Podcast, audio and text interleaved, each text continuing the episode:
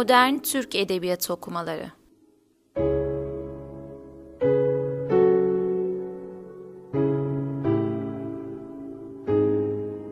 Tarih, Kuram, Metin ve Antoloji.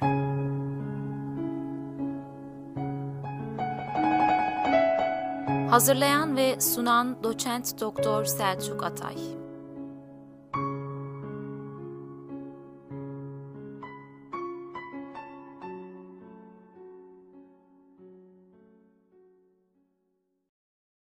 Modern Türk Edebiyatı okumalarının 3. sezonundayız. Sanatkarların hayatları ve eserleri üzerine duruyoruz. Bu haftaki konuğumuz Sabahattin Ali. Sabahattin Ali aslen Karadenizli bir aileye mensup. Babası Oflu Salih Efendi. Yazdığı bir mektupta geçen babam İstanbul'un eski ve asil bir ailesinin çocuğu idi ifadesi dikkate alınırsa büyük babası daha gençken İstanbul'a gelmiş ve buraya yerleşmiş olmalı. Yalnız bazı kaynaklarda Sabahattin Ali'nin büyük babası olarak geçen Yüzbaşı Mehmet Ali Bey gösterilmiştir. Aziz Nesin'in 1949 tarihli Gelincik dergisine yazdığı bir yazıda bu ifade geçer.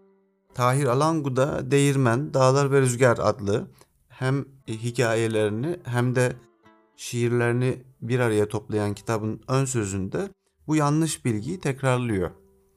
Ancak hem nihalatsız ve hem de eşi Aliye Hanım Sabahattin Ali'nin Karadeniz kökenli olduklarını anlatırlar. Sabahattin Ali'nin babası bir asker olan Ali Selahattin Bey, annesi Hüsniye Hanım. Bu çift arasında mutlu bir evlilik olduğu söylenemez.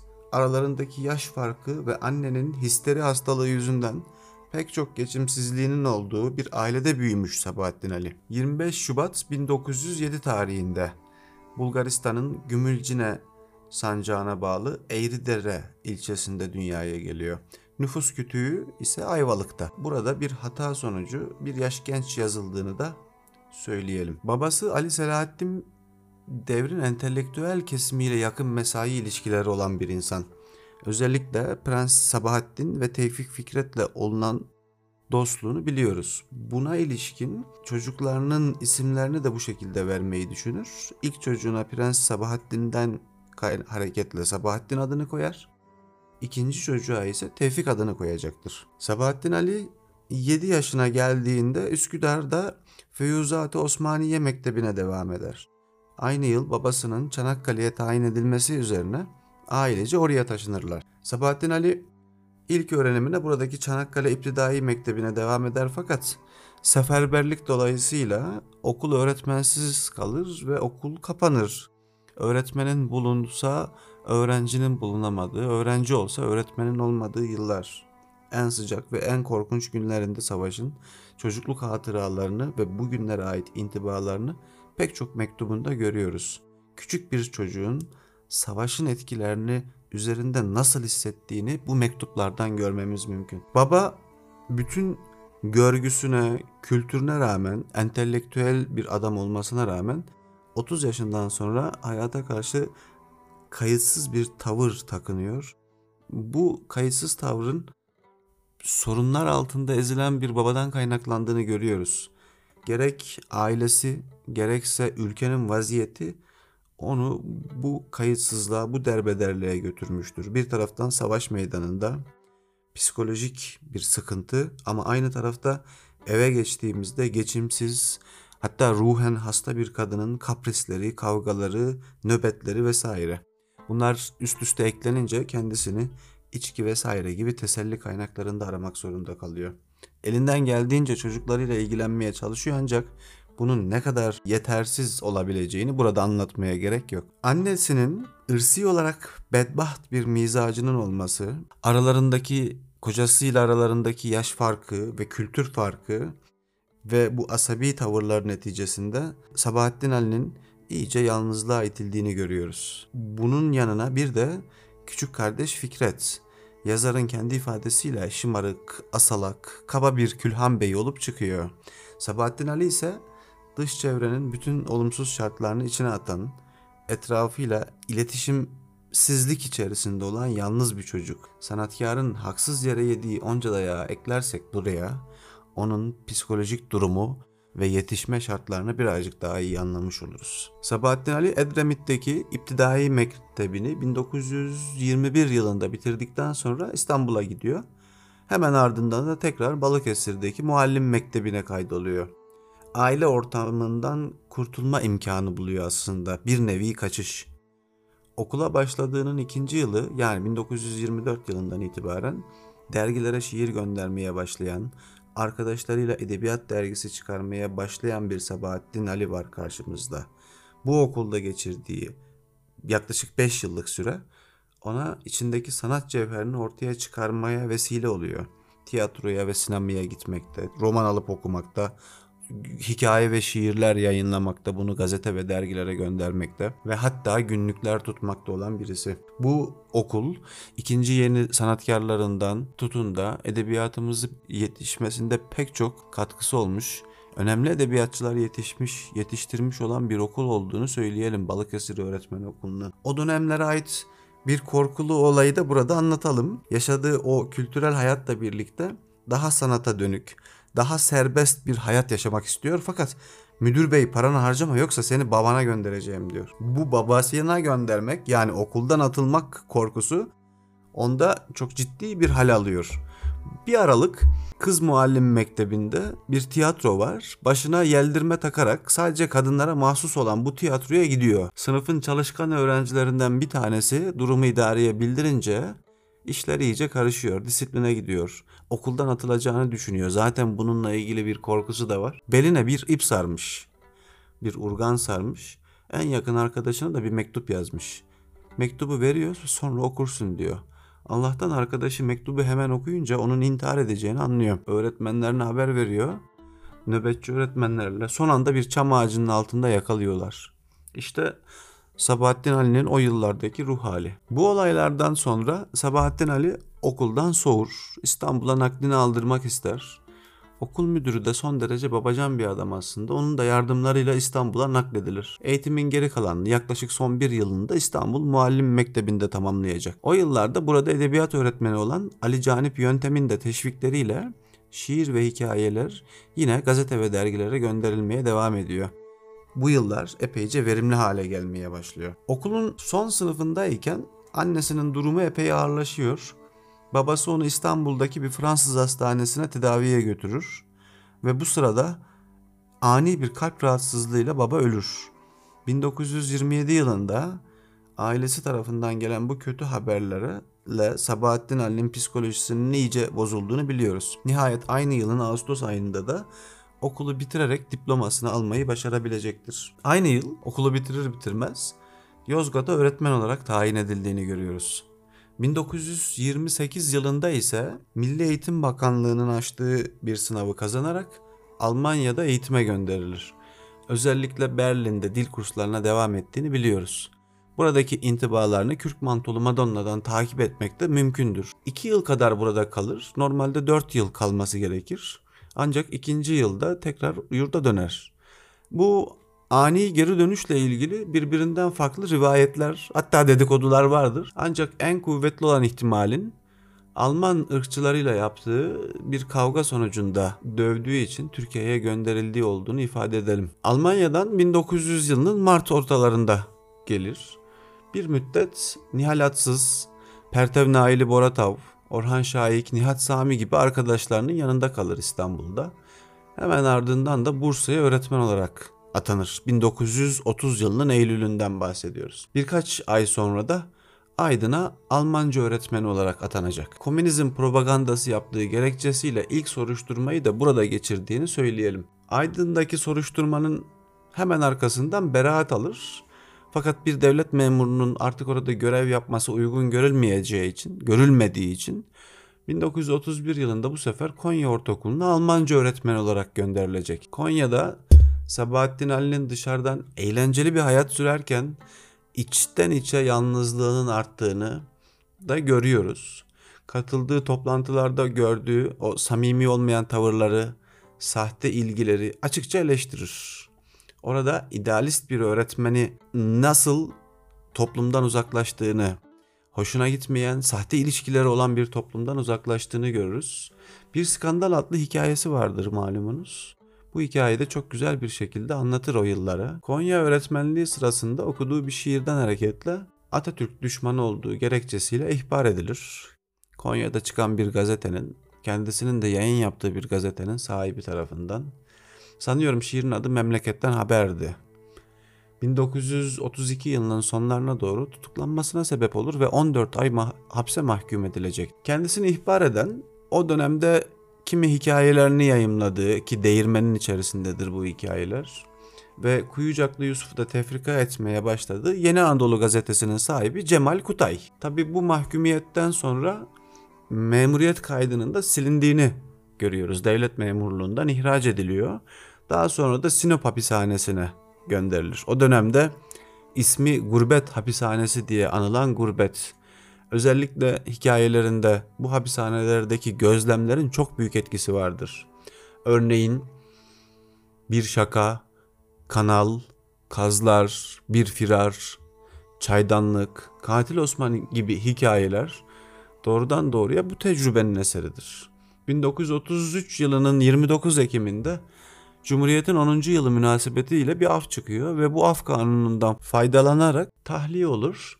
Ardından da Cumhurbaşkanına bağlılığını bildiren bir şiir yazması şartıyla devlet memuriyetine yeniden atanır. Ancak artık öğretmen değildir, çeşitli yerlerde memuriyetleri vardır. Bu noktadan sonra daha rahat ve huzurlu bir hayatının başladığını da söyleyelim. Böylesi bir ortamda sanatçının üretkenliği de artar haliyle. Değirmen adlı kitabının yanında Kaan'ı adlı hikaye kitabını oluşturacak olan o hikayelerde birbiri ardına gazete ve dergilerde yayımlanır. Bir taraftan da çeşitli tercümeler yapar. Sanatçı 30 yaşına geldiğinde askerlik artık kaçınılmaz bir şekilde karşısına çıkar. 1937 yılının ortalarında İstanbul'da askerliğe başlar. 2 ayı er, 6 ay kadar da yedek subay olarak eğitim görür. Tıpkı Edip Cansever gibi çavuş çıkarılmaktan korkar. Bu durum gerçekleşmez tabii ki. Askerliğinin geri kalanını da yedek subay olarak Eskişehir'de yapacaktır. Onun asker olduğu sıralarda çocuğu Filiz Ali'nin doğmuş olduğunu da söyleyelim. Askerlikten sonra Ankara'ya taşınacak. Özellikle hikayelerini yazmaya devam edecek burada. Ancak İkinci Dünya Savaşı'nın ortaya çıkması üzerine kısa bir süre sonra 1939 yılının sonlarına doğru tekrardan askere alınacak ve bir 4 ay daha askerlik yapacak. Kürk Mantolu Madonna da bu ikinci askerliği esnasında yazılacak. Daha sonradan Hakikat gazetesinde tefrika edildiğini ve daha sonra kitap olarak basıldığını biliyoruz. Sabahattin Ali 1941-43 yıllarında nispeten daha sakin bir ortamda çalışır. Bir konferans, Yeni Dünya, İki Kadın, Sulfata, Hasan Boğuldu adlı hikayelerini bu dönemde yazar. Bunları içimizdeki şeytan romanıyla çizgisinden daha da yavaş yavaş ayrıldığı bir roman izleyecektir. Roman ve hikayelerindeki tez özellikle bu Hasan Boğuldu'daki Sulfata'daki tez konusu epey asgari ölçüye inmiş. Özellikle Anadolu'nun folklorundan aldığı efsanevi ögeleri kullanıyor. Sanat ve estetik bakımından da yüksek eserlerinden birisi özellikle Hasan. Ama ne yazık ki 1944 yılından sonra başlayacak kavgalar yüzünden bu rahat ve estetiğin öncelendiği çizgi devam etmeyecek. Sabahattin Ali şık giyinen bir adam. Lüks lokantalarda yemek yemeyi, en iyi sigaraları içmek gibi ufak tefek zevkleri olan bir insan. Bu yüzden onu kötü ve küçültücü bir şekilde eleştiriyor. En yakın arkadaşlarından itibaren eleştirildiğini, Mehmet Ali Aybarlar tarafından vesaire eleştirildiğini biliyoruz. Ama öbür taraftan Milli Eğitim Bakanlığı'nda ve Türk Dil Kurumu'ndaki üyelikleri var. Bunlar da sağ kesimi rahatsız ediyor. Başta nihalatsız olmak üzere sağ kesimden de eleştiri alıyor. Yani bir taraftan nihalatsız gibi sağ kesimin ucunda duranlardan birisi tarafından bir taraftan da Mehmet Ali Aybarlar gibi sol kesimin önemli simaları tarafından eleştirilen ve iki tarafa da bir türlü yaranamayan bir Sabahattin Ali var karşımızda. Sonrası bildiğiniz nihalatsız da olan kavgalar, duruşmalar vesaire vesaire. Ramazan Korkmaz gerçekten de Sabahattin Ali'nin bazılarınca iddia edildiği gibi komünistlik, vatan hainliği, Rusya hayranlığı gibi yönleri yoktur der. Gerçi Saraçoğlu ona şakalaştıklarında merhaba Bolşevik falan demektedir ama bu durum onun komünistliği ciddiye almadıklarını göstermekten başka bir anlam ifade etmez. Sabahattin Ali Aziz Nesin'in de ifade ettiği gibi sanatkarlık yönü daima ağır basan ve yazmak için yaşayan bir insandır. Fakat çok konuşkan, ani ve sert tepkilerin yoğurduğu, biraz çocukça bir mizaca sahip olan, onu da zaman zaman hem kendisiyle hem de toplumsal çelişkilere, çatışmalara, kavgalara sürükleyen bir sanatkar. Üzerine gidildikçe de tedirginliği artıyor, çatışmalar büyüyor, korkular büyüyor, derinleşiyor. 1944 olaylarından sonra konservatuarda öğretmen olduğunu görüyoruz.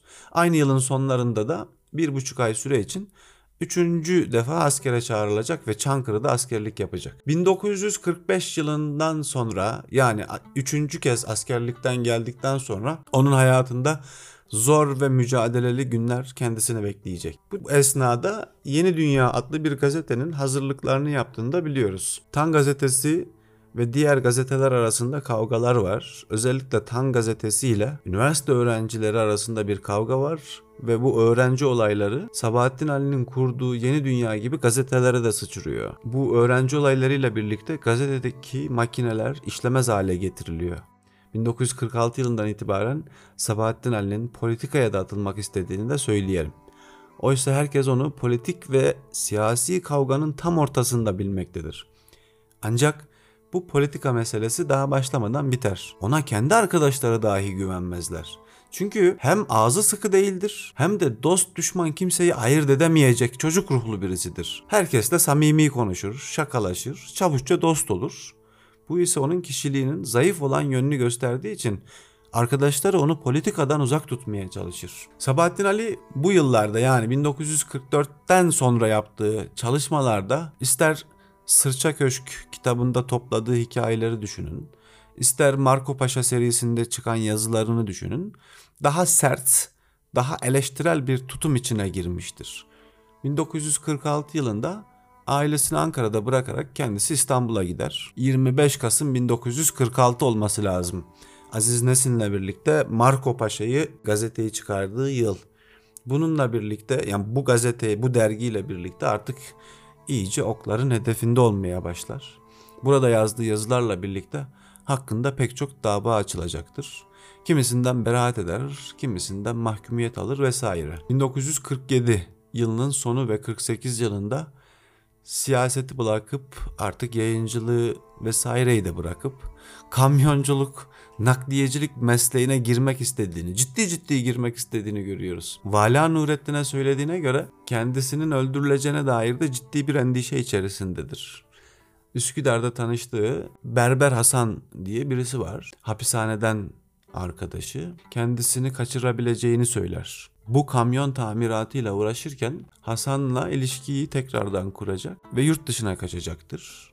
Burada yurt dışına kaçmasının en büyük sebeplerinden bir tanesi bu ölüm korkusu ve aldığı bir iki aylık daha mahkumiyet var sanıyorum onunla ilgili. Ordudan silah çalmak suçundan ihraç edilmiş Ali Ertekin'i Sabahattin Ali'ye kaçışında rehberlik etsin diye görevlendirir bu Berber Hasan.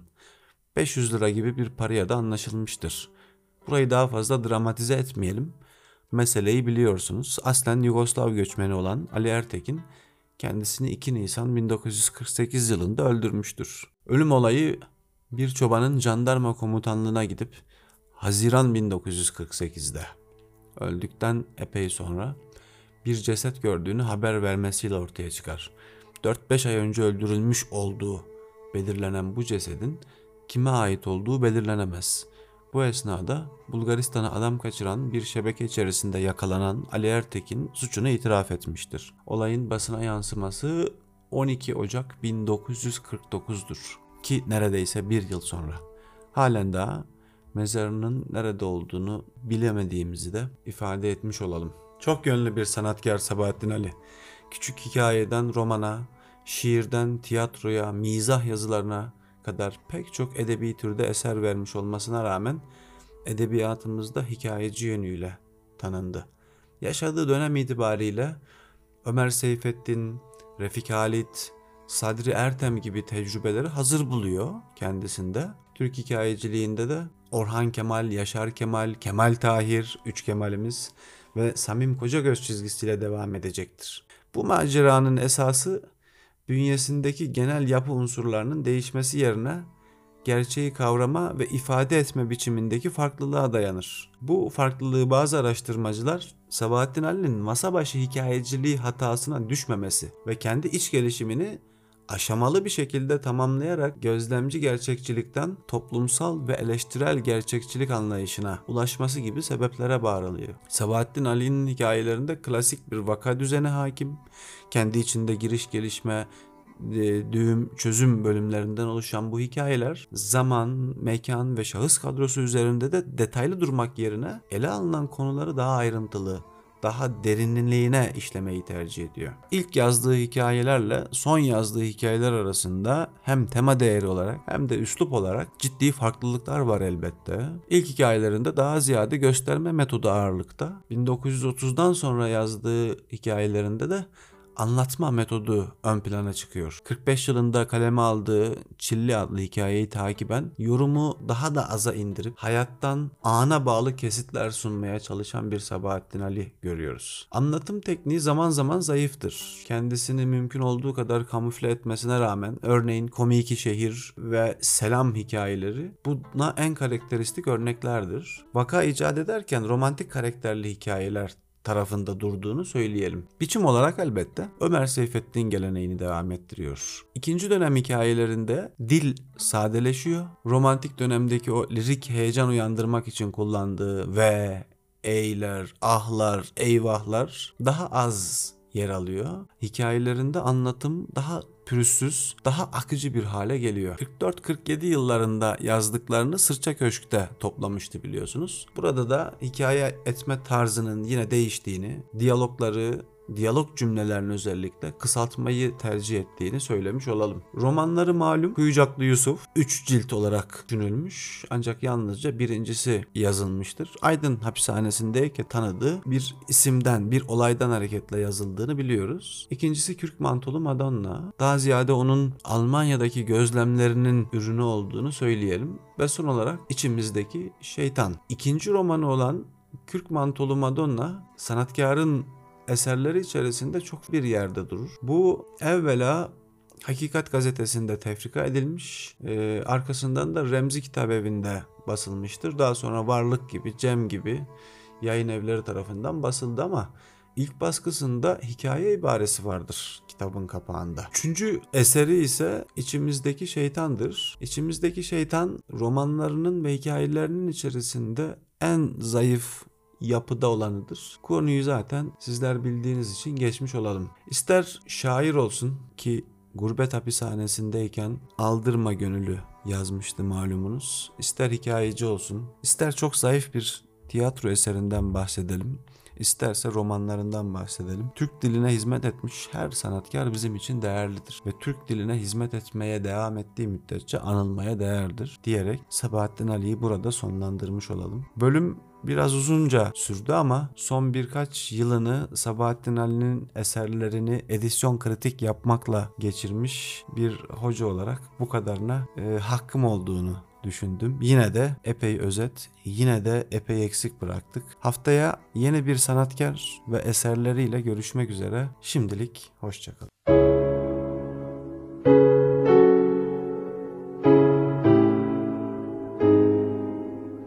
Modern Türk Edebiyatı Okumaları.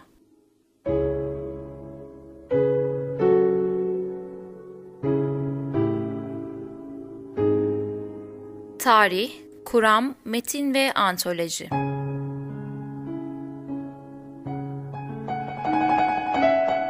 Hazırlayan ve sunan Doçent Doktor Selçuk Atay